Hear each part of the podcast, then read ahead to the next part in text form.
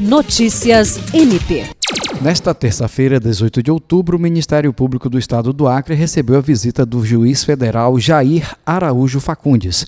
O magistrado foi recepcionado pelo Procurador-Geral de Justiça Danilo Lovisaro do Nascimento, pela assessora institucional da Procuradoria-Geral, promotora de Justiça Marcela Cristina Osório e pelos promotores de Justiça Luiz Henrique Rolim e Alequine Lopes dos Santos.